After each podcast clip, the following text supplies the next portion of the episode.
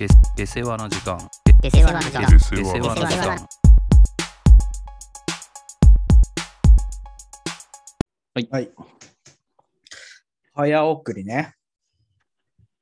これは連休中から言ってたよねそうね。前話したときに、映画を早送りで見る人たちという本が出てて、ちょっとこれを読んでみようかなと思って、先週くらいにちょっと読み終わって、いや、これがめちゃめちゃ面白くてさ、面白かったんだすげえ面白かったね、これは。まあ、なんか面白いのと同時に、やっぱ結構ね、怖くも、ゾッとしつつもあったね。なんか、うーんそういうことが。まあ、これはあんまりさ、そんな人事じゃないというかさ、結構自分の身につまされる部分もあるなと思いながら読んだ。はいはいはいまあ、結構その、まあ、いろいろと考察をしてるんだよね、この書いてる人がさ。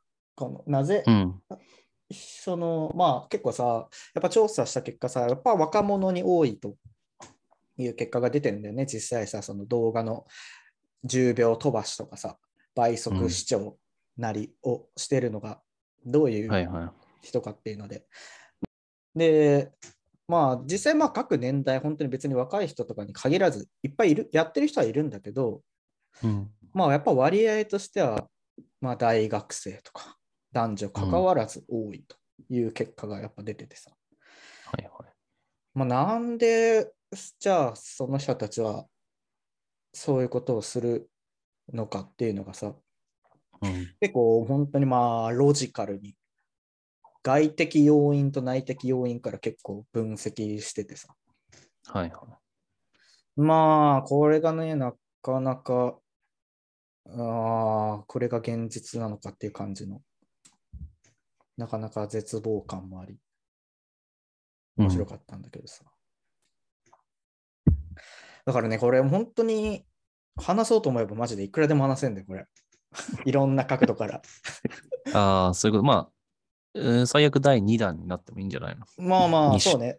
そうなんだよね。だからもう一個さ、俺が出した、その、なんだろう、お金の使い方というかさ、何に価値を人は持つかって、まあそれぞれだとあるんだと思うんだけどさ、はい結構この本の中でもさ、考察されてるのがさ、やっぱ今の若者って、その、物の価値にあんまり価値を見出してないというか、物に。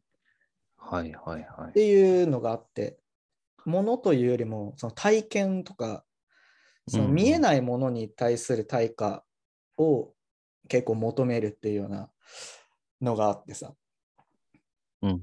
それでまあちょっとそうだね、次に話したかったのは、その、なんだろうね、何にそれぞれ、まあ俺らもそうだけどさ、うん。価値を、お金を払うなりさ、価値をこう感じてるのかなっていうところはちょっと話したかったんで。うんうんまあそれはちょっと置いとくにしてもさ。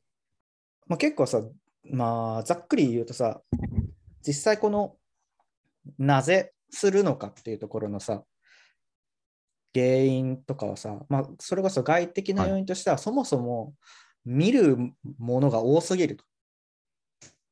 まあ見るものとか、はいはいはい見れる状況、環境が出来上がってるから、うんまずそこのインプットが多いっていうところと、あとはね、これも外的な要因としては、実際倍速飛ばし、あ倍速飛ばしじゃないか、10秒飛ばしとか倍速視聴しようしても見れるものが実際供給されてる。はいはいはいまあ、これはちょっと後で話したいけど、どういうものなのかとか。っていうのが外的要因であって、じゃあうん内的なものが何かっていうと、うん。これが結構やっぱさ、すごくて、そもそもそういう、まあ、映画なりドラマなりアニメなり何でもそうなんだけど、そういう映像作品を、なんだろうな、よく言うじゃん、趣味が映画鑑賞ですとかさ、はいはい。昔は言ったもんじゃん。うん。そもそもその鑑賞という概念がないというか、なんならはい。作品という概念がなくて、うんなんかその映像とかをコンテンツとして捉えてるっていうのが言われてたんだよね。うんで、じゃあコンテンツをどうするかっていうと、消費するんだよね。うんうんうん。要は、見なきゃいけないものを見ようとするから、要は、情報を得るために人はそれを見見てるんだと。わかるな。そう。だから別に倍速だろうが、セリフがないシーンは飛ばしたっていいし、うん、ストーリーが把握できりゃいいと。はいはいはい。まあ、あとはその、そもそも人のそういうものに費やす時間が少なくなってるっていうのもあったんだけど、うん。そういうもろもろが積み重なって、倍速視聴だったり、まあ、あとはファスト映画だよね。それも同じだと思うけど、はいはいはい。が出来上がってると。うん。っていうのが、まあまあ、その、理原因の部分では言われて言われててさ。まあ、これはなんかめちゃめちゃ納得するというかさ、確かに俺も情報を得るためだったら倍速視聴してもいいかなと思うんだよね。うん。ゆ実際さ、YouTube とかで、なんか俺さ、能面に、あ なんかさ、年、去年とか、去年の連休に入る前に、まあなんか俺もまだ知らなかったから、そのなんか医療業界の仕組みについて、ちょっうと調べておいてくださいという宿題を出されてさ、はい。連休中にね。連休中にね。で、新幹線に乗ってる時にでも、YouTube を調べれば、そういうことを結構短くまとめて、はい動画があるから。で、まあ、せいぜい10分。で、それも倍速で見りゃ5分ですよと。能面さんめちゃくちゃ倍速視聴してそうだな。うん。するだろうね。そう。だからそういうものは俺も実際確かに倍速で見た。実際1.25とかさ、で見ても、まあ別そに普通に。そうね、2はちょっとさすがに。さすがにね、ちょっと無理だった。で、まあ見たよ。実で、それでさ、実際内容もわかるしさ、うんまあ、効率的だよね、実際さ。うんっていうのは確かに、まあ倍速で見ても何ら支障はないなとは思うけど、それ以外だよね、だからこと。でもな、これ実際さ、やったことあるかどうかという意味で言えばさ、全然俺もあって、例えば俺がやしたことあるのは、朝ドラをね、俺一時期は倍速で見てたね。一番こうなんかゆっくりというかさ、しかもさ、朝ドラなんてやん1話わりしたもの1話1話15分なんだよ。あ、そんな短いの？そうだよ。あれを毎日月から金までやってるはいはいはい。からさ、うんそれを俺は一時期倍速で見てる時期があったね。早口の お侍さんとかことでしょ？おさまあ、そっか、お侍さんとかのやつもあったね。なんだよ。それがなんで俺でもさ、それをしてたのかって考えるとさ、うん。まあなんかやっぱ朝ドラを見ようとは思ってたけど、やっぱ見ててもやっぱ自分にフィットしないというかさ、おもまあ、普通に言えば面白く感じないものだけど、まあ朝ドラなんて長いじゃん。半期やるからさ、あれって。うん。まあいつか面白くなる時を考えて、今ちょっとつまんないけど、流れは追っておきたいという時に、まあ、倍速視聴して、はい何週間か見たけど、でも結局それも続かず、まあどっかで見るのをやめるんだよね、やっぱ。いやーやめるよね、そういうのって。そうそうそう。結局あんまり入ってこないし、別に楽しくもないしね、実際。うん。とかっていうのは確かにやってたね。まあでも同じことなんじゃないの？その、俺は映画見ないからあれだけどさ、うん、まあ映画、ドラマを倍速で見るっていうのは、やっぱり周りとのさ、共有とかもあるんじゃない？のえそうなんそれも、そうそうそう、実際言われててさ、本当に話題についていくというかさ、うん。周りが見てるのに自分は見てないじゃ、その話題に入れないから、せめて内容を把握したいと。うん。そういう心理が、まあ、別に倍速で見てもいいやというね、はいはい。感じになってく。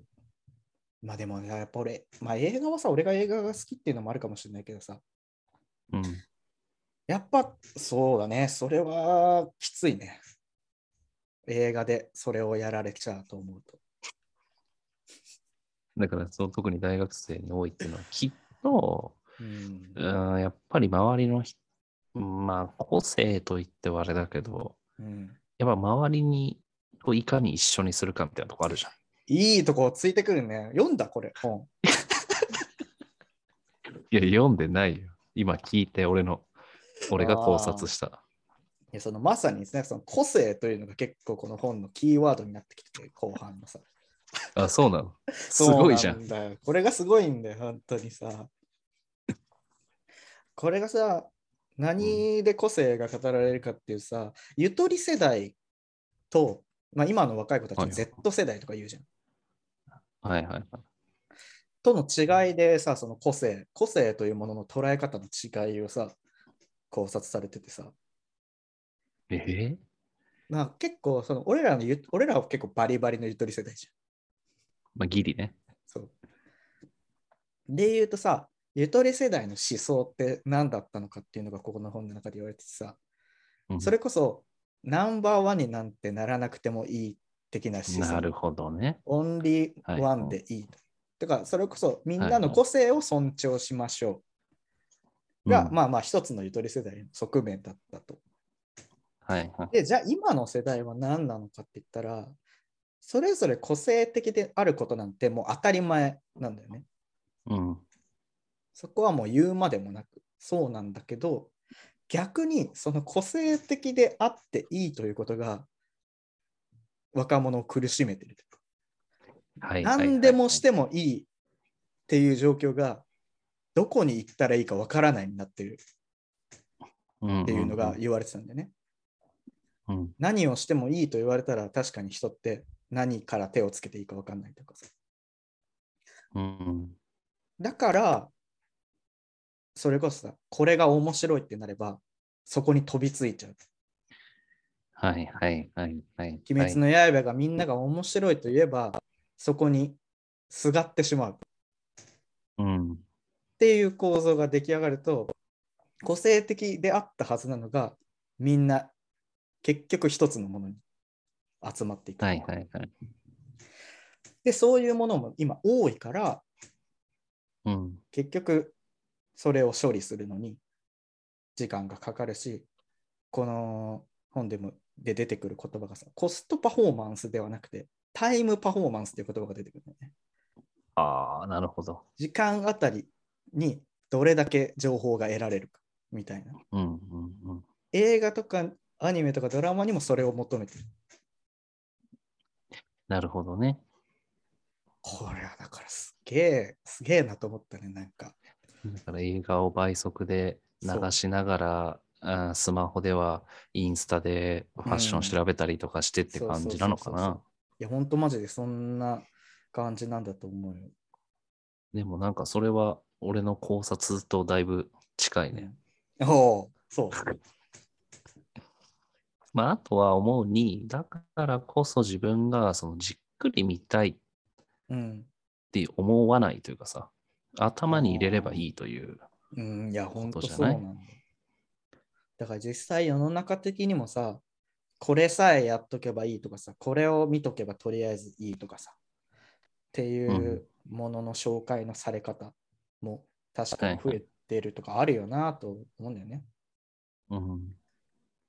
まあだから、その別に受け手側だけの問題じゃないというかさ、実際そういうものが人気になって人が集まるのであれば、そういうものがさ、実際増えていくんだよなというのでさ、はいはい。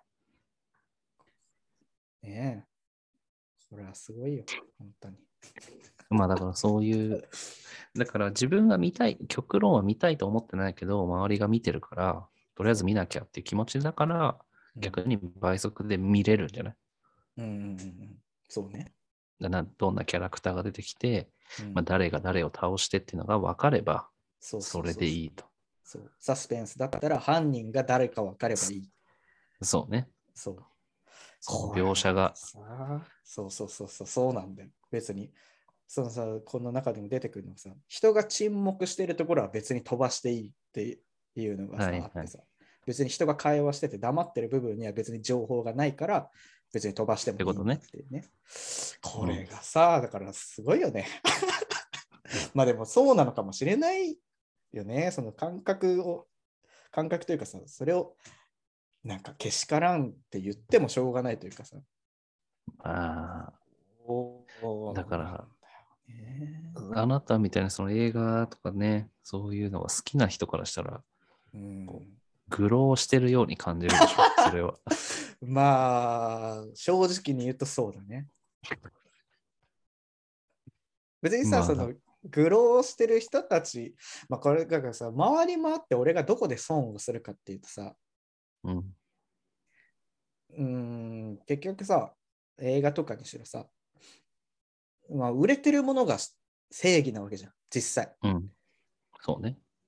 で、そういう人たちが見ても楽しめるものがやっぱり売れるわけじゃん。うん。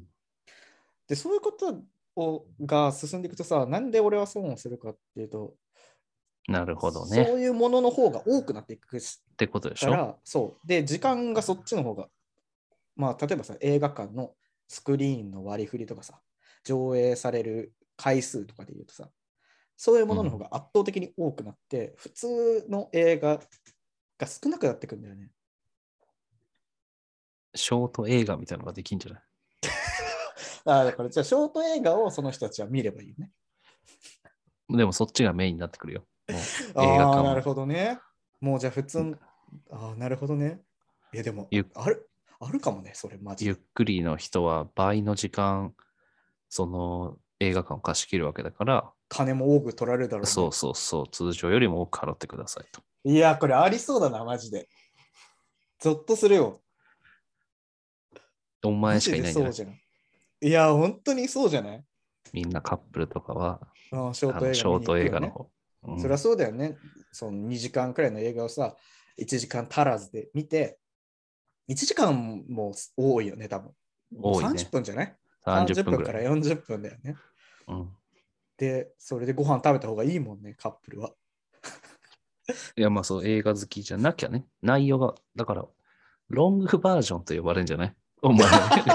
ああ、もうショートが、ショートがスタンダードね。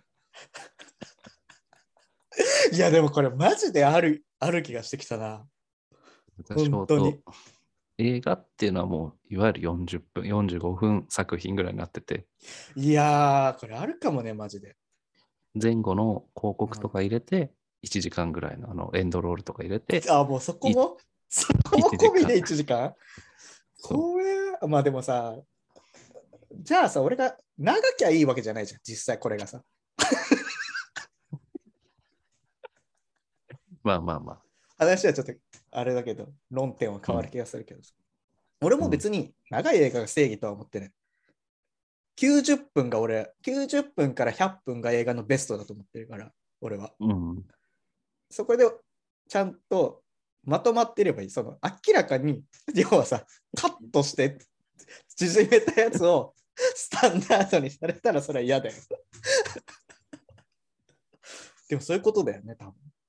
情報のない部分は切りますってことでしょ。そんなことはありえないけどさ。でもショート版はだそう作るんじゃない？沈黙の部分とか全部カットしてます。そうだね常に誰かが喋ってる状態。いや、でもマジでそれはある気がしてきたな。ままだそれならいいよ。スタンダード版が許容されていくならさ、その選択肢としてスタン、ロングバージョンがさ、残されるのがいいけどさ、そもそもそういう作りでしか作られなくなったらさ、きついよ。まあね。だ常に誰かが喋ってて、沈黙なんてない。それはそれで面白いのかなでもこう、サスペンスとかのヒリヒリ感はないよね。まあね、その人が睨み合うようなね。とかさ。だから、そう、この中でも言われてたのがさ、その例えば、ある男女が画面の中で、ただ見つめ合ってるシーンがあった。としたときに、はいはい。これを、この2人が例えば愛し合っているということを読み取れない人が出てくる。うんうんうん。きだって好きって言ってないじゃないですかっていう人が現れるっていう話がこの中でも出てくるんだよね、本の中で。うんうんうん。とかね、逆に、私はあなたのこと嫌いですって言葉では言ってるけど、うん別にそうじゃない、本意は。っうん。ていうことを映像でやったときに、言葉でしか考えられなくなると。これさ、いや、っていうことがその話起きてくるんだよね。その話に行っていいんだと思ったんだけどさ、うんそう俺書いたやつじゃないよね。どういうこと どういうこと？さ そう思っいてたの？やいやいや。いや、そう、ちょっと。そういう継承として？いや、そうそう、いや、この話でさっき個性がうんぬんっていうところは、まあ、うん。ね、あったけど、ちょっとこれ、この意見は飛躍しすぎてるから、あ言わない方がいいなと思ったのが、まあ、それなんだけどさ。あはいはいはいはい。いやでももそれまさにそうで。書いた？結局そ、そう、俺のうん頭脳の中の、内から直接具現化した本かのよういや、俺はなんかさ、そう思ったんだよね。だから、ー読み取るとかじゃなくて、もう入れるという行動しかしないから、そうだよね。読み取る、感じ取るっていうところの能力がうん乏しくなるんじゃないかなと。いや、俺らが常々言ってることでね、これはまあ映画じゃなくてさ、普通の会話でもそうだと。この間もそう話したよね、それは。いや、まあうん本当にまさにそうだと思うよ。額面通りのことでしか受け取れないというかさ、いや、そう。これは、ちょっとね。だから、ふと思ったら、今週たまたまそのね、若い子とちょっと仕事うん。があってさ、あの、お客さんからのメール一つだったんだけどさ、うん。なんか、あまりにも、こう、奥、奥行きのない考察というかさ、ああ、はいはいはいはいはい。いや、こう書いてるんだから、うん。あの、実はこういう作業、こういうことをして、こうなってるって読み取れないっていうふうに聞いたんだけどさ、はいはい。あ、いや、でもここにはもう、これでエラーが出ましたという文しか書いてないので、はいはいはいそれ以外の情報がないので分かりませんって。言われて、まあまあまあ、ちょっと話し合いをしたの。話し合いをね。で、まあ、正しいよ、正しいんだけど、うん、まあね、事実という意味で、ね。あのそうそうそう、彼の言ってることは正しいんだけど、こっちがそこまで早とちりの可能性もあるけど、うん。まあ、ただ、ね、大体わかるじゃん。経験則とは言わないけどさ、うん。メールの文的にここが本当に言いたいことなのっていう。はいはいはいはいはい。結果、ね、聞いてみたら、まあその最初に立てたうん。予測通りの話でさ、うん。ああ、じゃあ大丈夫ですわ。ですぐ終わったんだけど、うん。なんかその時にさ、俺はその若い子はすごい優秀だと思ってるんだけどさ、うん。そのやっぱ感じ取れないとかさ、うん読み取ろうとしない？できない。っってていうのはすごい俺はなんか引っかかっててさ、うん、別にコミュ力はあるんだよ。こう元気いいし、声も大きく。はきはき喋るんだけどなんかそのメール一つクレームじゃないけど何？不具合問い合わせに対しては、まあ、その文面しか読み取れない。っうんうんうんうん。ていうのがね、感じちゃってさ。はいはいはいはい。これがさ、だから多分さ、まあ、その言った通りさ、書かれてあることから別に想像しないというかさ、その背景というか、うん。こういう意図なんじゃないかということを読み取らないのもそうだしさ、うんまあ、もしかしたら、その方が効率的じゃん。そこで結論付けた方がさ。うん。そこから、これってこういうことですかとかさ、そういう自分の中で考えてさ、はいはい。もう一回例えば、もうワンラリー聞いて確かめてみたいなやり取りをしない方がさ、それこまあそタイムパフォーマンスがいいと考えてる。まあそこまで考えてるかどうかは別にしてもさ、ね、うん。まあどっちにしろだよね。それが本当に、じゃあいいのかと、それでいいんだろうかというのはあるよね。はいはいはい。いやーだからその読み取る、感じ取るっていうことが、うん。本当にそれは何だろうね。自分も考えなくなってるからな。自分が考えなくなってるから、それでいいってなっちゃうんだろうね。うん、そうだよね。いやー、でも、これはさ、本当に、俺は映画を見るのはさ、そういうことのために俺は見てる気がするんだよね。はあ、なるほど。そうなんだ。別に、別にさ、まあ、普通に面白いから見てるけどね。どっち？どっち？そうなんだけど、でも、本当にさ、た普通にただ、それこそ情報が過密で、ひたすら面白い、ただの映画があったとしても、まあ、それもそれで面白いのかもしれないけど、はい。もっと根底にはさ、やっぱ、なんだろうね、そういうさ、なんか、意図を読み取るというかさ、だからさ、俺がよくわかんないのがさ、共感できないものをさ、否定する流れってあるじゃん。はい。うん。共感できなかった、この人のこことが共感、主人公の気持ちが共感できなかったから、私はいいと思いませんでしたとか。ああ、なるほど。共感度を良さの尺度にするのってどうなんだろうっていうさ、感じがめちゃめちゃ俺はあるんだけどさ。はいはいはいまあ、それも一つかもしれないけど、確かに。うん俺は共感できないものこそ見たいと思うけどね。ああ、それは何？そういううんプロセスの考え方があるんだっていうそうそうそう。そっことを知れるから。そうそう、そっちの方が面白くて、多分。なんでこうなるのっていう方がさ、いいじゃん。えっと、俺は思っちゃう。うん。うん。でもなんかそう、それがさ、俺が付箋、この Kindle の付箋つけたところをさ、はいはいそ。のままさ、引用するとさ、まあなんかこれ結構、実際その若者たちにこの人筆者がさ、インタビューをしながらやってるうんんですようん。彼女にとって好ましい物語とは思っていた通りになる物語であると。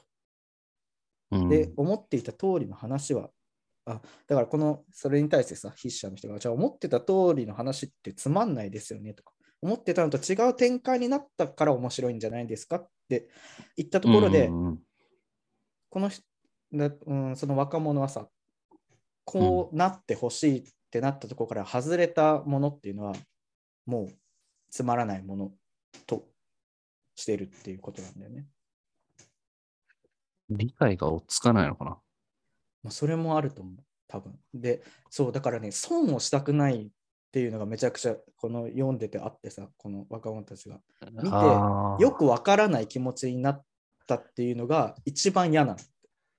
はいはいはいはい。面白かったわるその気持ちはわかる。泣けたとか、うん。うん。怖かったとか、そこにうん落ち着かなきゃ嫌だし、なんならそのそうなるっていう結末を先に知っておきたい。なるほどね。で、その上で肉付けししていきたいってことねそうそう倍速でね。これはだからさ、もう恐ろしくなっちゃったよね。俺はもう逆まさに真逆で、俺はよくわからなくなりたいけどな。なんかそれが、その、何でもそうじゃないのかな。お笑いでもさ、こういうオチだ。だろうな、裏切られて面白いわけじゃん。まあそうだよね。それが、そこに結構やっぱすごいストレスがあるらしい。まあ長いからね、まあねその作品がね、漫才だったら5分、10分で終わるけどさ。うんまあ、そんなんもしかも目をそらしてたらわ気づかないしね、そんな。あれ何？いつの間にかなんかなんか変わってんだけど、人がみたいなさことが起きるかもしれないじまあまあまあ、そうだね。いや、でもちょっとわかるっちゃわかるな。あーそうそのよくわからない気持ちになることについて。うん。あーうんわかるけど、でもなんかその違う時の方が、自分の予想と外れた方が、うんまあさっきの話になっちゃうけど、面白いと思うけどね、うんうん普通は。そのさ、よくあるのがさ、結末があやふやなものとかってあるじゃん。はいはいはい。あれをどう取るかって、まあ、そこはさ、まあ、人の好みもあるとは思うけどさ、うん。まあ、確かにこの主人公だから最後死んだのどうなのっていうこはいとでしょ、いはいはい、そうね。そうそうそう。やー、でもちょっとそれ、がさ、結局、えなんか分かんなかったって終わるのか、うん。まあでもまあそうだよね。そういう人たちからしたらさ、情報を得たいだけの人からしたらさ、情報も得られなければさ、そこから考えることもまあ無駄なわけじゃん、実際さ。うん。まあそれは合わないよね。まあだから、でも結局、トータルって言うとさ、その考えられなくなってるってことなんじゃない？本当に。何も。まあね。うんまあそうだね。まあその考えられない背景じゃないけど、考えられなくなるにはいろんなそういう個性の話とかさ、うん。まあコスト、タイムパフォーマンスの話とかあるんだろうけどさ、結局でもその性格ってさ、ね誰かと話するときとかさ、うん。うん。絶対弊害が出てくるじゃん。そうね。だ友達なんてさ、自分と違う意見持ってる人、いやー、読んだ？何？書いてある？そんなことで書いてあった気がするけど、俺そこに線引いた気がするんだよな。うん、いや、そうなんだよ、マジで。じゃままだ言わない方がいいね。いやいや、まあまあ、本当に言ってることが一緒だから。まあだからそういうさ、人との付き合いとかも。あるわけじゃんうそうね。まあでも一人でさ、やっぱ完結できるような世の中になってはいるよね。うん買い物を一人でいね、家の中で、えーなんだっけ、アマゾンで買い物できるしさ、ZOZO で服買えるしさ。うんうんうんで、え映画館行かなくてもまあね家で映画見れるしとかって考えると、まあその、なんかライフスタイルも関わってる気はするよね。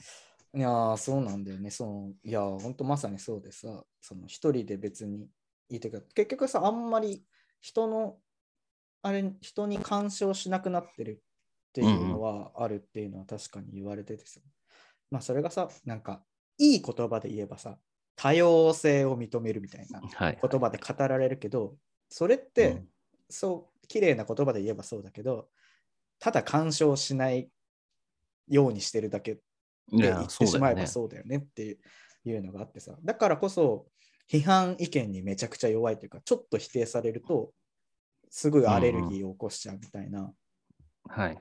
のって確かにあるよなと思って、だからそれこそさ映画の感想なりさ、映画のドラマで何でもそうだけど、何かの感想を言うにしてもさ、ネガティブなことは基本言いたくないし、うん。で、それに対してネガティブなことを言ってる人を目にすると、もうなんか自分が批判されてるような意識を受けなになるみたいな。うんうんうん。それは俺、なんか多様性っていい言葉ではあるけどさ、うん、えなんて言うんだろうな。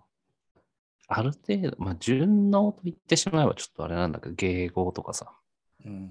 あんまり聞こえは良くないけど、やっぱ、うん。なんか相手に寄り添う能力。いやー、ね読んだ？何度も言うようだけど。まさにそうなんだよね。あそう、そういう最後なの？締めくくりはわかんない締めくくりというか、まあ、結構一つの核がさ、そう違いをそもそも認めなければ多様性なんてものは成り立たないでしょうと。人をまずはい相手を見て、何が自分と違うのかを理解しない限り、多様性になんてなっていかないんじゃないかってね。っていうことは言われてたね。本書こうかな。いやもううまくすりゃ書けるよ。ちょっと変な方向にさえ進まなければ。こんなことを言うやつはバカだとかっていう書き方をしなきゃいいんじゃない？なりそうだよね。なりそうだね。3行目くらいからもうなってそう。こんなやつ嫌いだみたいな。こんなやつはどうせ仕事もできねえんだとか言いそうだもんな。はい。いやー まあ、そこに書いてあった、えーなんだっけ、お金の使い道？そうね。いや、これは結構ところマジで。何分でも語れるわ、これは。話せるわ。この話はマジで。じゃあ、まあ、この後、じゃあちょっとその話をそうね。はい。話しましょはい。じゃあ、Spotify で聞いてる方はぜひフォローしていただけるとありがたいです。はい。ありがとうございました。はい。ありがとうございました。